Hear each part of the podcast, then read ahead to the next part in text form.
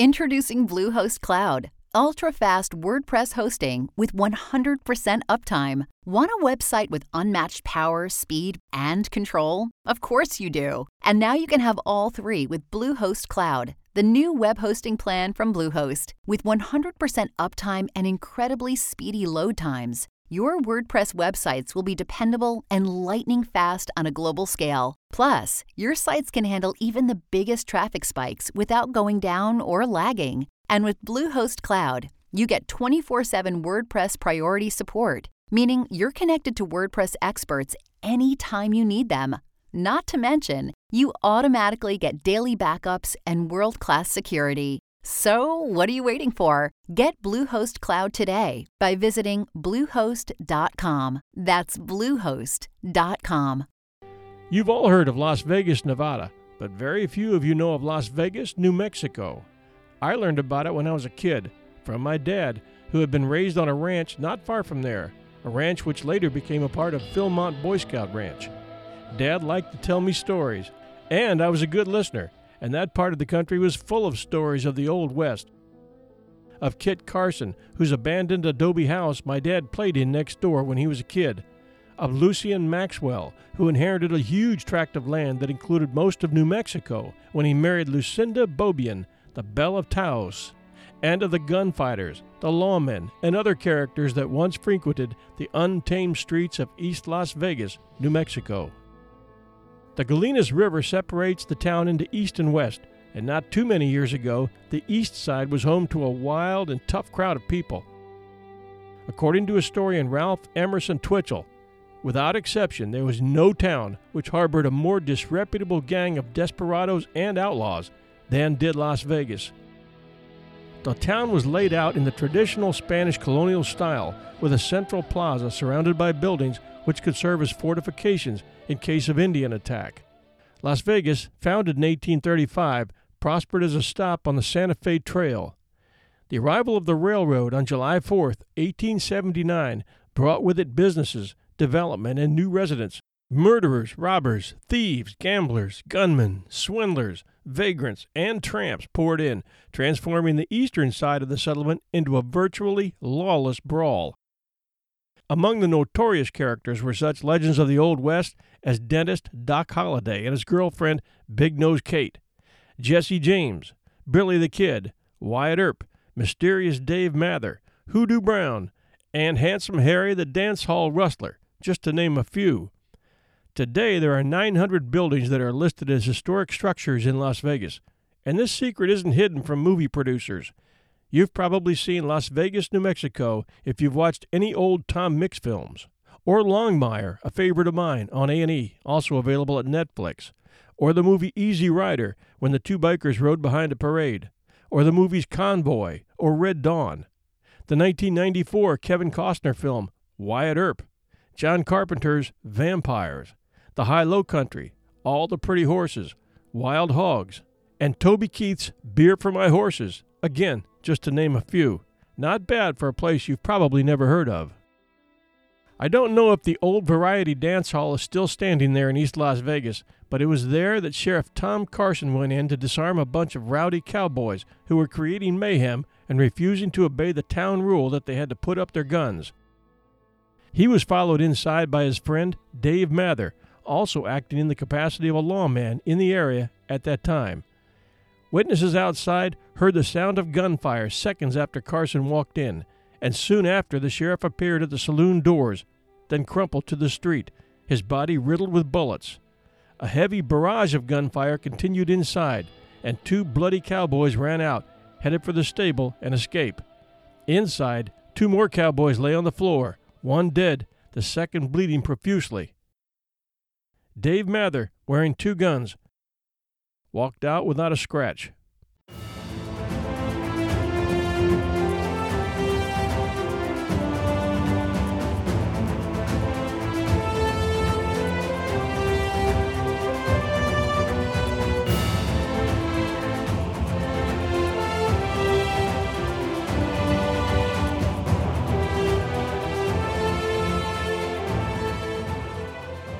Born to sea Captain Ulysses W. Mather in 1851 in Westbrook, Connecticut, Dave Mather was abandoned by his father at age two, growing up with his maternal grandfather, Josiah Wright. By the age of 19, Dave and his 15 year old brother Josiah left home and signed up to work on a cargo ship headed for New Orleans. From New Orleans, they went to Dodge City, Kansas, and got involved as cattle rustlers and outlaws, along with Dave Rudabaugh and Milton Yarberry. When a local cattle rancher ended up murdered, a warrant was issued, and Dave made fast tracks for Decatur, Texas. It was 1873, and for a while Mather worked as a buffalo hunter on the Llano Estacado, where he very likely met Wyatt Earp, Bat Masterson, and Bill Tilghman, who appear in and out of his life during the next few years. The first documented evidence of Mather's career occurred in 1879 when he was recruited by Bat Masterson to serve in a posse to enforce the claims of the Atchison, Topeka, and Santa Fe Railway in the Royal Gorge Railroad War. Bat Masterson, whose story follows this one, had made his reputation with a gun and had become sheriff of Ford County, Kansas by 1876. By 1879, Santa Fe Railroad officials had wired Sheriff Bat Masterson, asking him to recruit a company of men to battle the forces of the Denver, Rio Grande, and Western Railroad, who were contesting the right of way through the Royal Gorge near Pueblo, Colorado. As a Kansas sheriff, Bat had absolutely no legal authority in Colorado, but this didn't prevent him from enlisting a large company of men. Among Masterson's recruits were such noted gunmen as Ben Thompson, Mysterious Dave Mather, John Joshua Webb, and very possibly Doc Holliday. The end of Masterson's involvement came on June 12, 1879, when he surrendered a roundhouse his men were holding at Cannon City, Colorado. The war between the railroads was finally settled out of court. Mather then relocated to East Las Vegas, New Mexico. There, Mather joined John Joshua Webb, Dave Rudabaugh, and several others in what came to be called the Dodge City Gang, the leader of which was Hoodoo Brown. The gang monopolized the prostitution and gambling in the town while they accumulated political power simultaneously. Hoodoo Brown became Justice of the Peace, and Dave Mather was named U.S. Deputy Marshal for the area by Governor Lew Wallace. The fix was in for Mather, who reportedly took part in more than one stagecoach robbery at the time, but was acquitted. On January 22, 1880, a gang of drunken cowboys decided to terrorize a dance hall in Las Vegas, New Mexico, and Marshal Joe Carson responded to a call to intervene. Mather, his friend, also responded. Cowboys T.J. House, James S. West, John Dorsey, and William Big Randall had been in and out of saloons all day, making no trouble but unwilling to give up their guns, in violation of the town's rules. When Carson confronted the Cowboys inside Close and Patterson's Variety Hall, shooting ensued, and in the following seconds, the marshal, his body riddled with bullets, fell out of the hall doors, dying. Mather had followed him in, and his guns were still blazing inside. When the firing ended, William Big Randall was lying on the floor, mortally wounded. James West was badly wounded and bleeding out on the floor, and a wounded T.J. House and John Dorsey ran out headed for the stables, where they made their escape. When the town doctor ran to the scene to attend West, Mather told him it could wait. He was putting him in jail. From that day on, Dave Mather's name became legend. Three days later, on January 25, 1880, Acting Marshal Mather was summoned to an altercation involving Joseph Costello, who, in the heat of an argument with his employees, drew his revolver on them. When Mather arrived, Costello warned him not to approach or he would shoot. Newspaper reports of the incident report that Mather drew his weapon and fired a single lethal shot before Costello could pull his trigger. The coroner's jury ruled that Mather's shooting was justifiable and in self protection. Mather's career in East Las Vegas was short lived. On February 6, 1880, the two men who had escaped the January shooting, Dorsey and Henry, had been found in Mora, New Mexico, and were returned to the jail in Las Vegas to join their buddy West, still suffering from his leg wound.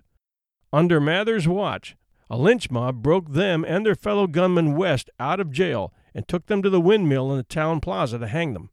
The windmill had a rope dangling from high above, and although not pretty as hangings went, it would serve its purpose. West, begging for mercy, went first. He was bleeding and had to be carried on a litter, but they strung him up anyway, Only his hands weren't tied, and he was able to slip them beneath the loop of the rope forming the noose and pull himself up. He was screaming for his mother, and then, as his ill fitting trousers dropped low on his waist, he cried, Please button my pants. It was a sorry spectacle. Tom Carson's widow had brought a gun and put West out of his misery, then turned her remaining bullets on Henry and Dorsey, who were soon writhing on the platform and begging for mercy as well. Henry managed to crawl to the edge of the platform and beg the nearest person to shoot him in the head, and there was no shortage of response from the crowd. During the next month, there were two murders on the same day. The public began to suspect Mather had ties to the town mob boss, and Mather resigned on March 3, 1880. Mysterious Dave did not leave East Las Vegas immediately. He was still there as late as March 19, 1880, when he signed his name to a court document intended to help John Joshua Webb, who had been charged with murder. On June 1, 1883, Mather was hired as an assistant city marshal in Dodge City with help from his friend Bat Masterson, and by September he had chased down two train robbers and brought them to justice. After serving only nine months, he was replaced on April 10, 1884, by Tom Nixon, sparking a feud between the two. The feud was further stoked when the city passed Ordinance Number 83, outlawing dance halls within Dodge City. The ordinance was enforced against Mather's Opera House Saloon, preventing it from operating as a dance hall, but not against Nixon's Lady Gay Saloon, which also featured dancing. In retaliation, Mather then began a price war on beer. He charged only five cents a glass, half the price of his competitors. Nixon and the other Dodge City saloon owners pressured the beer wholesalers to cut off Mather's supply. The feud resulted in gunfire on July 18, 1884, when Nixon shot Mather, but only wounded him slightly. Nixon posted bond on charges of attempted murder. Three days later, on July 21st, Mather and Nixon got into another confrontation, and this time Mather shot and killed Nixon. Despite supporting testimony from Bat Masterson and Dodge City Sheriff Patrick Sughrue, Mather's case was sent to trial. His attorney obtained a change of venue to Ford County, and the trial began on December 29, 1884. It lasted only three days, and on December 31st, the jury deliberated only seven minutes before declaring Mather not guilty.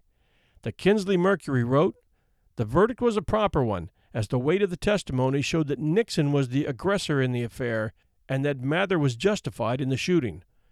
The Dodge City Times noted the reading of the verdict by the court was interrupted by demonstrations of approval from the audience. Mather's later life was the subject of much rumor and speculation. Because of his notoriety, newspapers often reported rumors of his appearances, often unsubstantiated. On August 14, 1885, it was reported that Mather became the town marshal of New Kiowa, Kansas. There, he is known to have raised a $300 legal defense fund for his longtime friend and partner, Dave Black, accused of murdering a soldier. According to legend, Mather fled New Kiowa on September 6, 1885, when he heard rumors that the soldiers' company might come after him for defending the murderer of their comrade.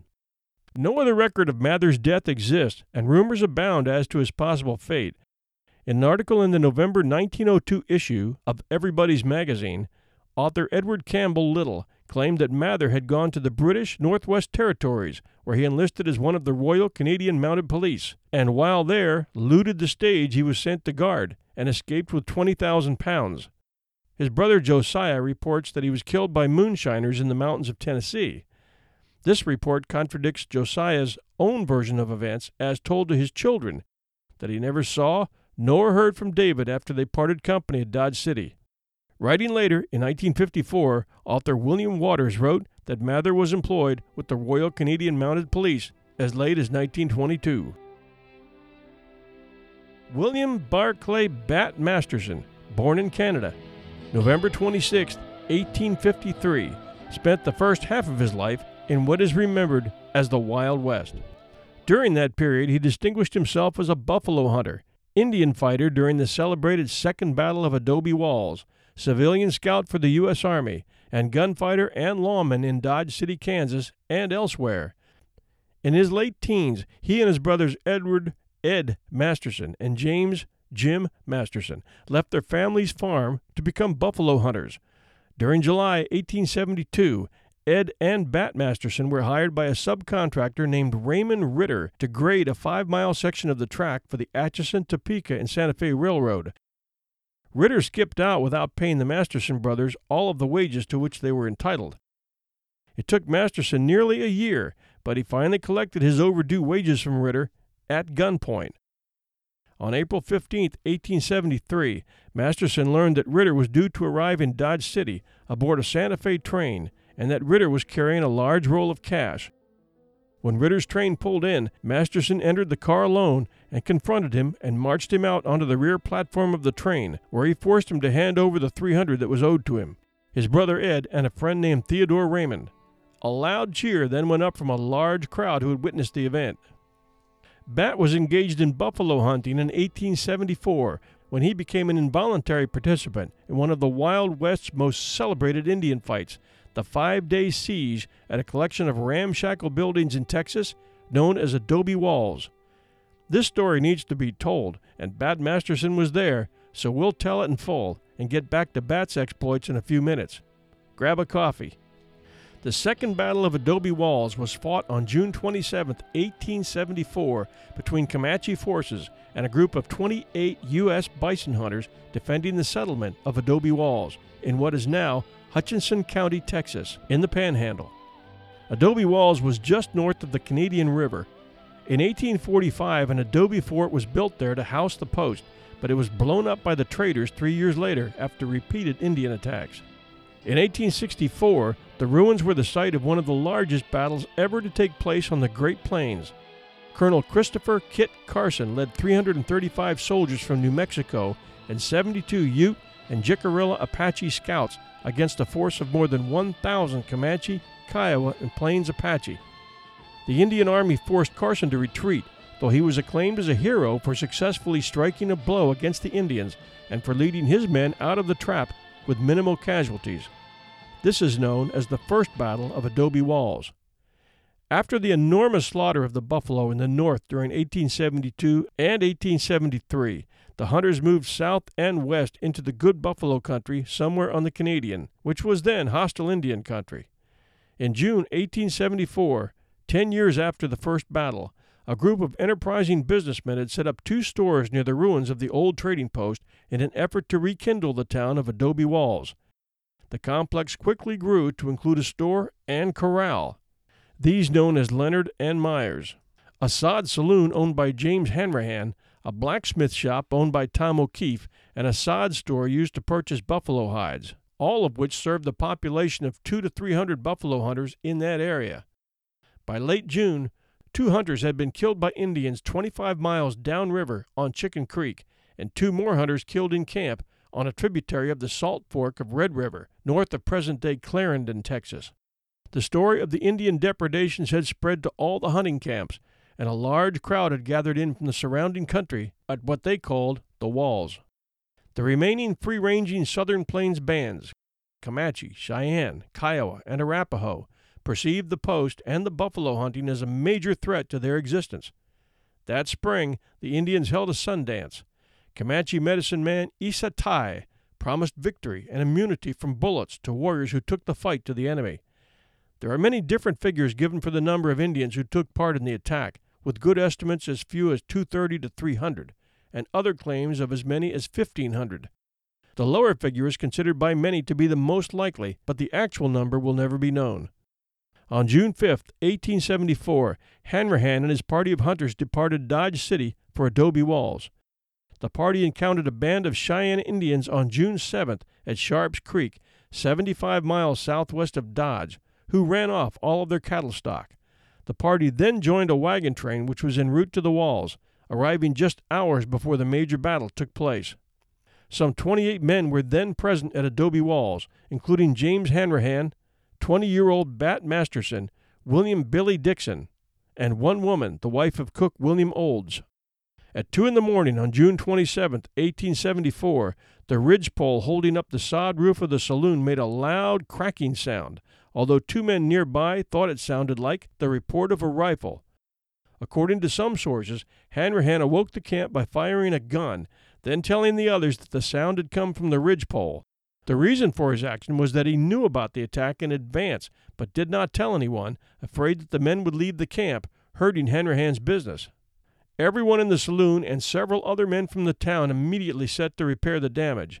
Thus, most of the inhabitants were already wide awake and up at dawn when a combined force of Comanche, Cheyenne, and Kiowa warriors swept across the plains, intent on erasing the populace of Adobe Walls. In Dixon's words, there was never a more splendidly barbaric sight. In after years, I was glad that I had seen it. Hundreds of warriors, the flower of the fighting men of the southwestern plains tribes, mounted upon their finest horses, armed with guns and lances, and carrying heavy shields of thick buffalo hide, were coming like the wind. Over all was splashed the rich colors of red, vermilion, and ochre on the bodies of the men, on the bodies of the running horses. Scalps dangled from the bridles, gorgeous war bonnets fluttered their plumes, bright feathers dangled from the tails and manes of the horses, and the bronzed, half naked bodies of the riders glittered with the ornaments of silver and brass. Behind this headlong charging host stretched the plains, on whose horizon the rising sun was lifting its morning fires. The warriors seemed to emerge from this glowing background. The Indian force was estimated to be in excess of 700 strong, and led by Isa Tai and by Comanche chief Quanah Parker, son of captured white woman Cynthia Ann Parker. Their initial attack almost carried the day, the Indians were close enough to pound on the doors and windows of the buildings with their rifle butts. The fighting was in such close quarters that the hunters' long range rifles were useless. They were fighting with pistols and Henry and Winchester lever action rifles in 44 rimfire. After the initial attack was repulsed, the hunters were able to keep the Indians at bay with their large caliber, long range Sharps rifles. Nine were located in Hanrahan's saloon, including Bat Masterson and Billy Dixon, 11 in Myers and Leonard's store, and 7 in Rath and Wright's store. The hunters suffered four fatalities, three on that first day. The two Shadler brothers, asleep in a wagon, failed to survive the initial onslaught, and Billy Tyler, who was shot through the lungs as he entered the doorway of a building while retreating from the stockade. On the fifth day, William Olds accidentally shot himself in the head while descending a ladder at Rath's store. A search following the initial battle turned up the bodies of 15 Indian warriors killed so close to the buildings that their bodies couldn't be retrieved by their fellows. Billy Dixon's story continues. By noon, the Indians had ceased charging and had stationed themselves in groups in different places, maintaining a more or less steady fire all day on the buildings. By 2 p.m., the Indians rode out of range at the foot of the hills, and by 4 p.m., the besieged started venturing out from the buildings to gather relics and bury the Shadlers. The Indians stayed in the distance while deciding how to handle the situation, effectively laying siege to adobe walls. During the second day, the besieged buried or dragged away the dead horses to prevent the evil smell from reaching the buildings. George Belfield's outfit made it to the walls, as did Jim and Bob Cator, while Henry Lease volunteered to ride to Dodge City, Kansas, while two hunters visited the surrounding camps to warn them that the Indians were on the warpath. On the third day after the initial attack, 15 Indian warriors rode out on a bluff nearly a mile away to survey the situation. At the behest of one of the hunters, William Billy Dixon, already renowned as a crack shot, took aim with a big 50 sharps. It was either a 50 70 or a 90, probably the latter, that he had borrowed from Hanrahan, and cleanly dropped a warrior from atop his horse. I was admittedly a good marksman, yet this was what might be called a scratch shot. This shot apparently so discouraged the Indians that they decamped and gave up the fight. And for you Western history buffs, here's the final say on Billy Dixon's shot. Controversy prevails over the exact range of his shot. Baker and Harrison set it at about 1,000 yards while a post battle survey by a team of U.S. Army surveyors under the command of Nelson A. Miles measured the distance 1,538 yards, or nine tenths of a mile. For the rest of his life, Billy Dixon never claimed that the shot was anything other than a lucky one. His memoirs do not devote even a full paragraph to the shot. Forensic archaeologists have discovered that the guns in use at Adobe Walls included several Richards Colt conversions, some Smith & Wesson Americans, and at least one Colt 45 pistol, then new on the frontier, along with numerous rifles in calibers 50-70, 50-90, 4477, 44 Henry Flat, and at least one 4570, also very new on the frontier.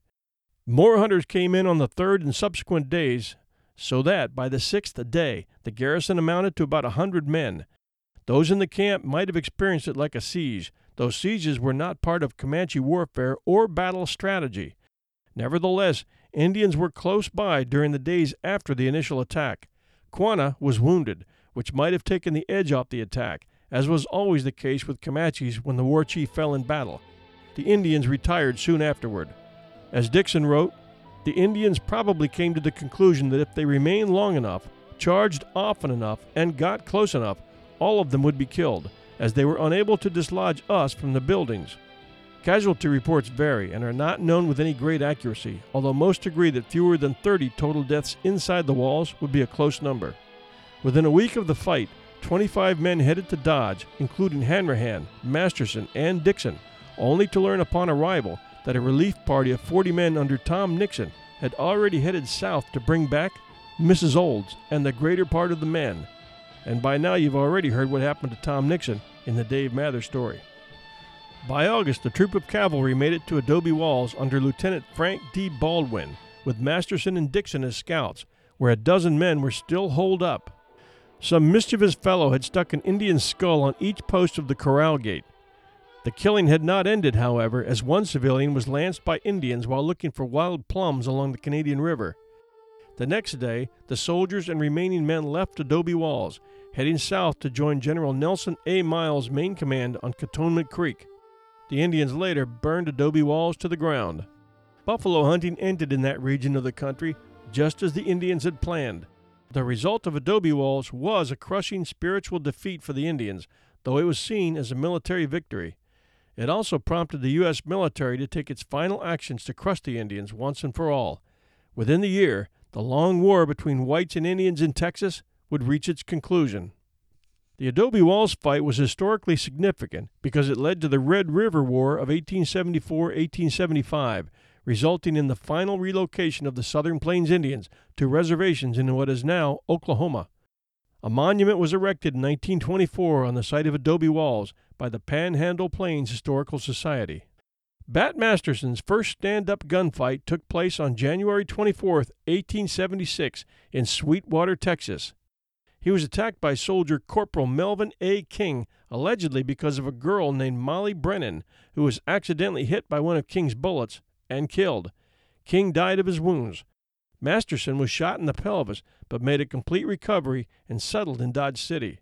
On June 6, 1877, Masterson tried to prevent the arrest of a certain Robert Gilmore, who was known to the locals as Bobby Gill. In order to do this, Bat somehow managed to wrap his arms around the girth of the 315 pound City Marshal Lawrence Edward Larry Deger, thereby permitting Bobby Gill to escape. Masterson was grabbed by friends of Deger and pistol whipped by the balloon shaped lawman.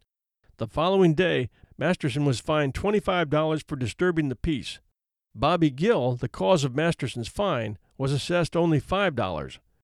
During July 1877, Masterson was hired to serve as undersheriff to Sheriff Charles E. Bassett. Sheriff Bassett was prohibited by the Kansas State Constitution from seeking a third consecutive term. With the job up for grabs, Masterson wasted no time throwing his derby into the ring. The sheriff's race became particularly interesting when Masterson's opponent turned out to be Larry Deger. On November 6, 1877, Masterson was elected county sheriff of Ford County, Kansas, by the narrow margin of three votes. Within a month of Masterson's election, on December 6, 1877, Ed Masterson replaced Larry Deger as city marshal of Dodge. Together, the Masterson brothers now controlled the city and county police forces.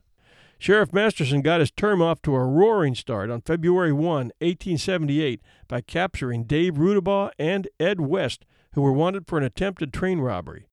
Two more of the train robbers were caught by Bat and brother Ed on March 15th, but the tandem law enforcement effort came to an abrupt end when 25 year old City Marshal Edward J. Masterson was shot and killed in the line of duty on April 9th of 1878. Ed was shot by a cowboy named Jack Wagner, who was unaware that Ed Masterson's brother Bat was in the vicinity. As mortally wounded Ed stumbled away from the scene, Bat Masterson responded from across the street with deadly force, firing on both Wagner and Wagner's boss, Alf Walker, who was holding a gun. Wagner died the next day, but Walker was taken back to Texas and recovered. The local newspapers were ambiguous about who shot Wagner and Walker, and this led some later historians to question whether Bat Masterson was involved. However, the recent locating of two court cases in which Bat Masterson testified under oath that he had shot both men adds credence to the idea that Bat avenged his brother. More violence followed on October 4, 1878, when a variety actress named Dora Hand, known professionally as Fanny Keenan, was shot and killed by James Kennedy, son of the wealthy Texas cattleman Mifflin Kennedy. Sheriff Masterson's posse, which included Wyatt Earp and Bill Tilghman, captured Kennedy the following day after Bat used his rifle to shoot him in the left arm, and other posse members killed his horse. When the 1880 Dodge City census was enumerated, it revealed that Masterson was then living with one Annie Ledoux, age 19, who was described as his concubine. City Marshal James Masterson, Bat's younger brother, was listed on the same census as living with Minnie Roberts, age 16, also quaintly described in the same way. Not long after this census was taken, Bat Masterson received a telegram from Ben Thompson asking Bat to save Ben's troublesome brother, Billy Thompson, from an almost certain lynching in Ogallala, Nebraska. Billy Thompson had shot the thumb off a man named Tucker, who, despite missing a digit, managed to fire back and seriously wound Billy. Masterson took Billy Thompson out of Ogallala via a midnight train bound for North Platte, Nebraska. In North Platte, Masterson was provided with assistance by no less a personage than William F. Buffalo Bill Cody, who promptly offered to help. According to Masterson, both he and Billy Thompson were given a royal welcome and were immediately taken in charge by Colonel Cody, who found a safe place for us to remain until he could outfit us for the trip across the country to Dodge City. The finale of the Billy Thompson episode was reported in the Dodge City Times, which noted that W.B. Masterson arrived from a visit to Ogallala this week. He says Nebraska is dry and many people are leaving the state. He came by wagon and was accompanied by Texas Billy Thompson. The latter has recovered from his wounds.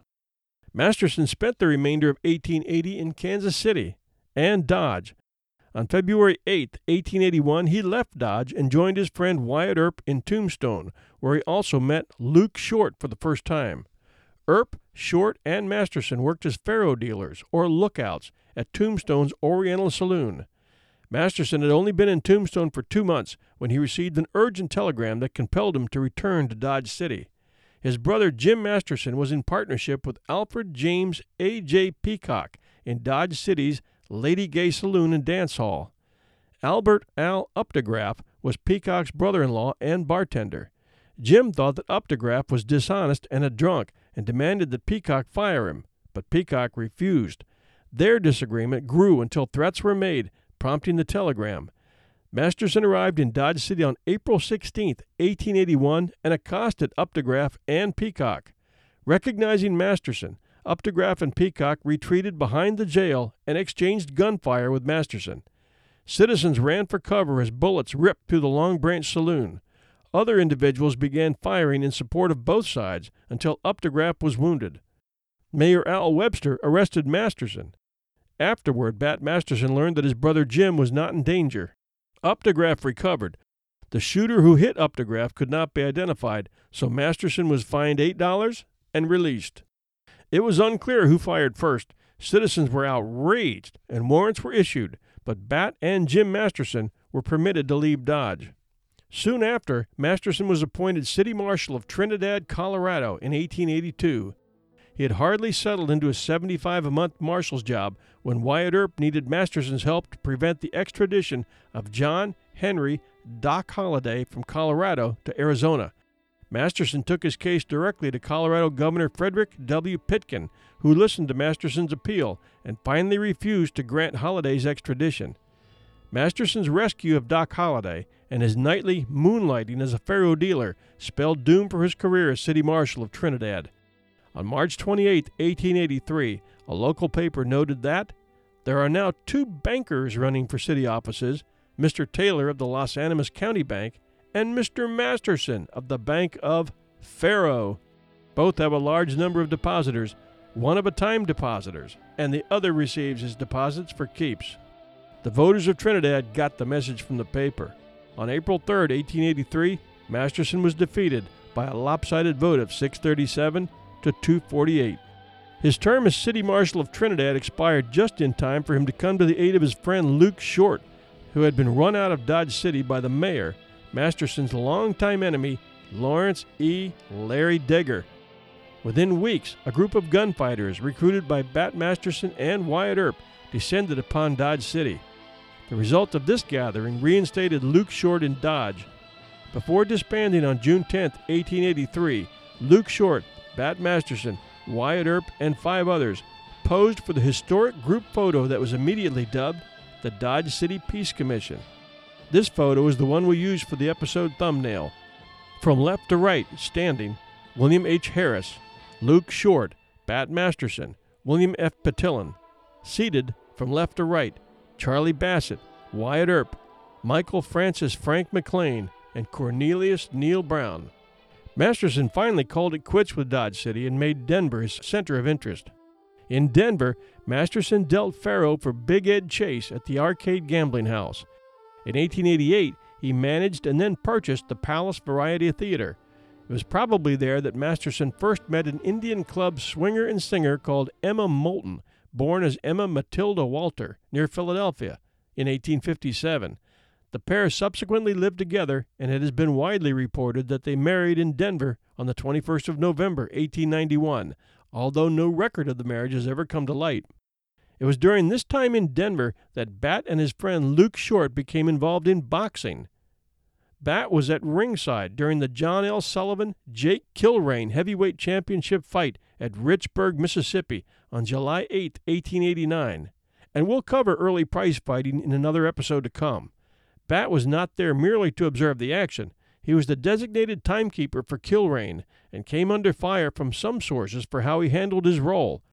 Reportedly, Bat saw to it that Luke Short, Johnny Murphy, and 12 other good men were scattered around the ring where they could do the most good in case of an emergency.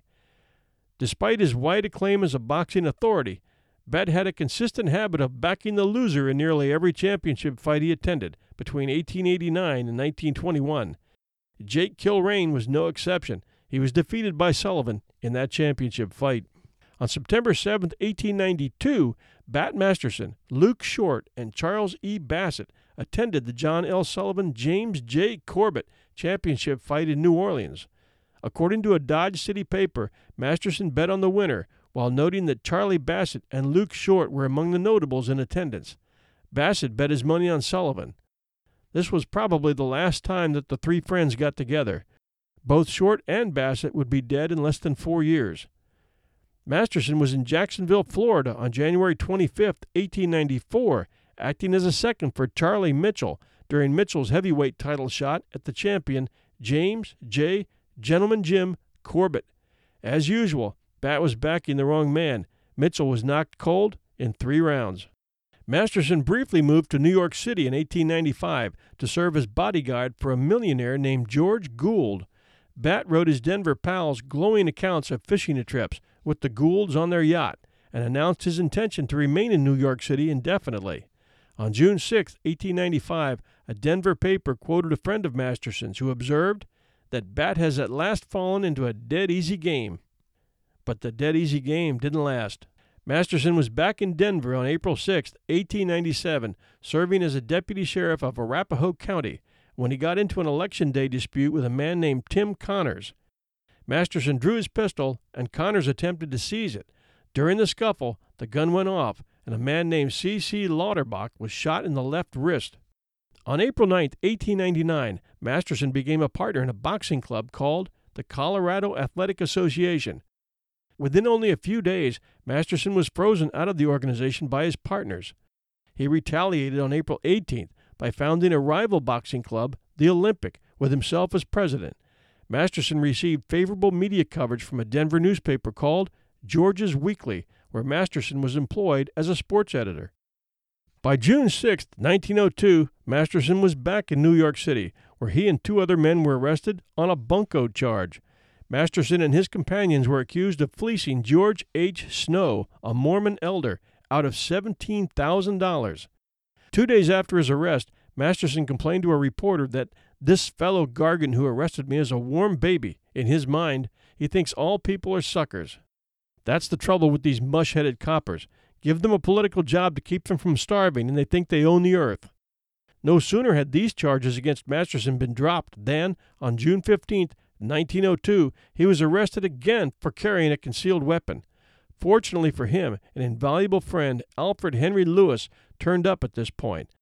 No man ever had or ever would do as much for Bat Masterson as Alfred Henry Lewis. It was Lewis who got his brother, William Eugene Lewis, to provide Masterson with employment as a columnist on William's newspaper, the New York Morning Telegraph. His column, Masterson's Views on Timely Topics, concerned sports in general and boxing in particular. The column appeared three times a week from 1903 until his death in 1921. In 1905, Alfred Henry Lewis published The Sunset Trail, a fictionalized biography of Masterson. Alfred Henry Lewis also introduced Masterson to President Theodore Roosevelt, and the two formed a friendship that resulted in Masterson being a frequent White House guest and also included regular correspondence. President Roosevelt also arranged for Masterson's appointment as Deputy U.S. Marshal for the Southern District of New York. On February 2, 1905, Roosevelt wrote Masterson a letter which concluded with the lines You must be careful not to gamble or do anything while you are a public officer, which might afford opportunity to your enemies and my critics to say that your appointment was improper. I wish you to show this letter to Alfred Henry Lewis and go over the matter with him. Bat served in his $2,000 a year job until August 1, 1909, and it was entirely on the up and up. On April 2, 1917, President Woodrow Wilson asked Congress to declare war on Germany. One week later, Theodore Roosevelt asked President Wilson for permission to lead a Rough Rider type regiment against the Germans in France. While Roosevelt was waiting for Wilson's answer, he got some kidding from his friend Masterson, who wrote Roosevelt on May 14, 1917. I wish you would arrange for an appointment with Tex Rickard and myself to meet you at your office when convenient. We want to tell you how to organize your European expedition and how to win your battles when you get there. On July 2, 1921, Masterson attended his last heavyweight championship fight.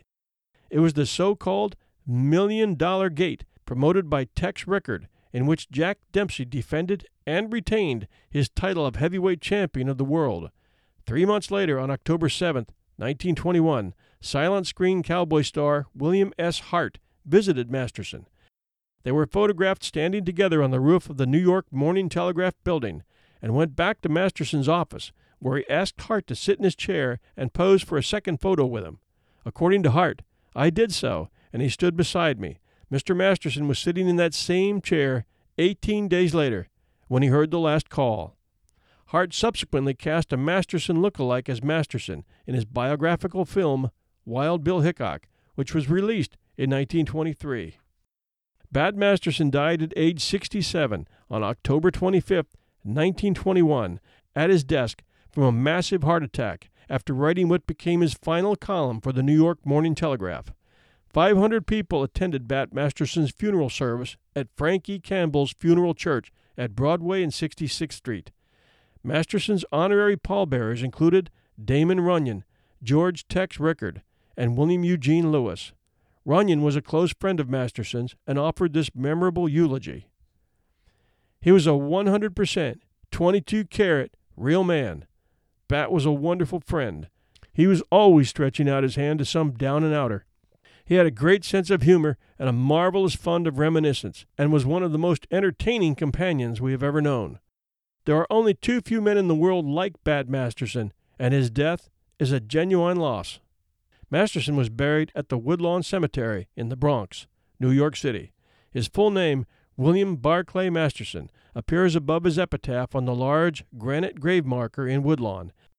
Thus ended the life of Bat Masterson, but the legend persisted. In addition to an array of novels and historical pieces, Eleven films have included him as a central character, played by notables ranging from Marlon Brando to Keith Larsen and Joel McCrea. And in television, the Bat Masterson TV show, starring Gene Barry, ran 108 episodes between 1958 and 1961, starring Gene Barry in Masterson's character as gambler and gunman. We hope you enjoyed this episode of 1001 Heroes, Legends, Histories, and Mysteries. We'll cover more Western gunfighters in future episodes of The Quick and the Dead, including Harry Tracy, Kid Curry, and Wyatt Earp. Thanks for listening to our show, and we'd like you to know that we've launched a new show called 1001 Classic Short Stories and Tales. This show brings you entertaining short stories from writers like Hans Christian Andersen, Mark Twain, Rudyard Kipling, and many others, and it's intended to be enjoyed by the whole family. It can be especially useful for car trips with kids ages 8 and up when you're seeking an intelligent way to share a story and get their opinions on it. Homeschooling on the road, so to speak. Apple users can find it on iPhones and iPads by searching Apple Apps for the Apple Podcast, downloading that, then searching for 1001. You'll find both our shows there. Android users can search podbay.fm for 1001 and get us there. Go ahead and subscribe. It's free, and you get a reminder every time we launch a new episode. Thanks for joining us. Until next time, this is your host and storyteller, John Hagedorn, and this is our story.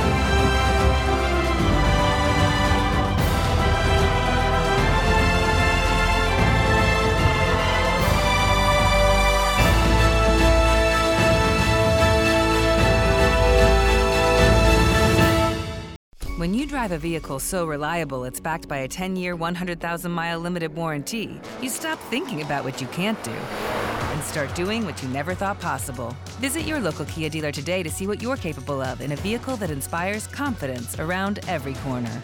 Kia, movement that inspires. Call 800 333 4KIA for details. Always drive safely. Limited inventory available. Warranties include 10 year 100,000 mile powertrain and 5 year 60,000 mile basic. Warranties are limited. See retailer for details.